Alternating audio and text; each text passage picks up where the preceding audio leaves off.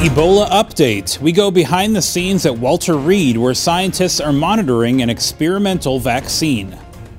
Navy history. An F 35C Joint Strike Fighter makes its first arrested landing on an aircraft carrier.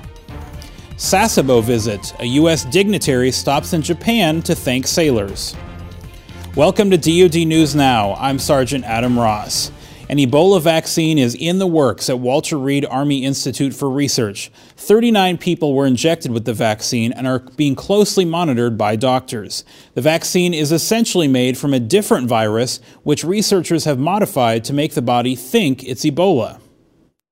They've taken that particular virus uh, and they've taken the gene out of it and they've taken a gene from Ebola and in particular, it's the gene that makes the coat that's, that the virus likes to wear when it's circulating in the body. And they put that gene in the VSV virus. So I give it to you, and it replicates. And when it replicates, it puts on that coat.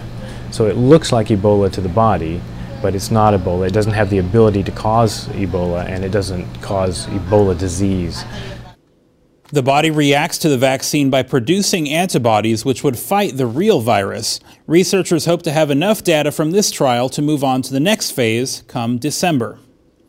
Top Navy officials are calling it a historic day for naval, naval aviation. They're talking about the first arrested landing by an F 35C Joint Strike Fighter on an aircraft yesterday, carrier yesterday off the coast of San Diego. Navy test pilot Commander Tony Wilson landed the F 35 on the flight deck of USS Nimitz in what officials say is the beginning of about two weeks of at sea testing for the fighter jet. Officials say testing will also take place at Naval Air Station Patuxent River, Maryland, where aircraft will perform a variety of operational maneuvers, including catapult takeoffs and arrested landings.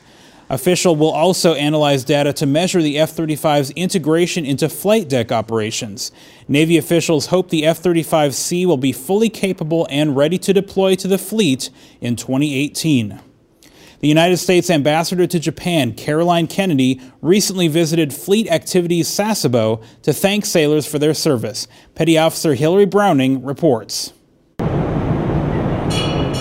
Often referred to as the Princess of America, Caroline Kennedy is the United States ambassador to Japan, and part of her role is to help strengthen the bond between Japanese and American military forces. She stopped by Fleet Activity Sasebo to meet with the city mayor and to tour the base and the amphibious assault ship USS Bonhomme Richard. So it's a great honor to, uh, to share this afternoon with you. I've heard a great deal about the cooperation between um, the Japan uh, base as well as uh, our base here at Sasebo, and I can see uh, the reality of that uh, as we were touring around the harbor. So it's a great tribute to, to everyone here that this cooperation is so close and so supportive. Ambassador Kennedy says that being in Asia and visiting with sailors is always a special experience. As all of you probably know, uh, my father served in the U.S. Navy and uh, here in the Pacific, and so I have a special place in my heart for the men and women of the Navy, and it's, it's always a great, uh, very emotional experience for me to be able to visit um, the U.S. Navy base and ships. After her tour, she took time to meet with sailors and their families individually. How are you, ma'am? Uh, Chief Gapasangro, nice to meet nice you. To meet you. This is our children. Which, of course, was a great photo opportunity. This was the ambassador's first time on board the BHR. She hopes to visit again as the fleet shifts its focus to the Pacific. Petty Officer Hillary Browning, Fleet Activities, Sasebo, Japan. And just a reminder be sure to check out the DoD Facebook page for the latest on the campaign to take out ISIL. Watch for us also on Twitter.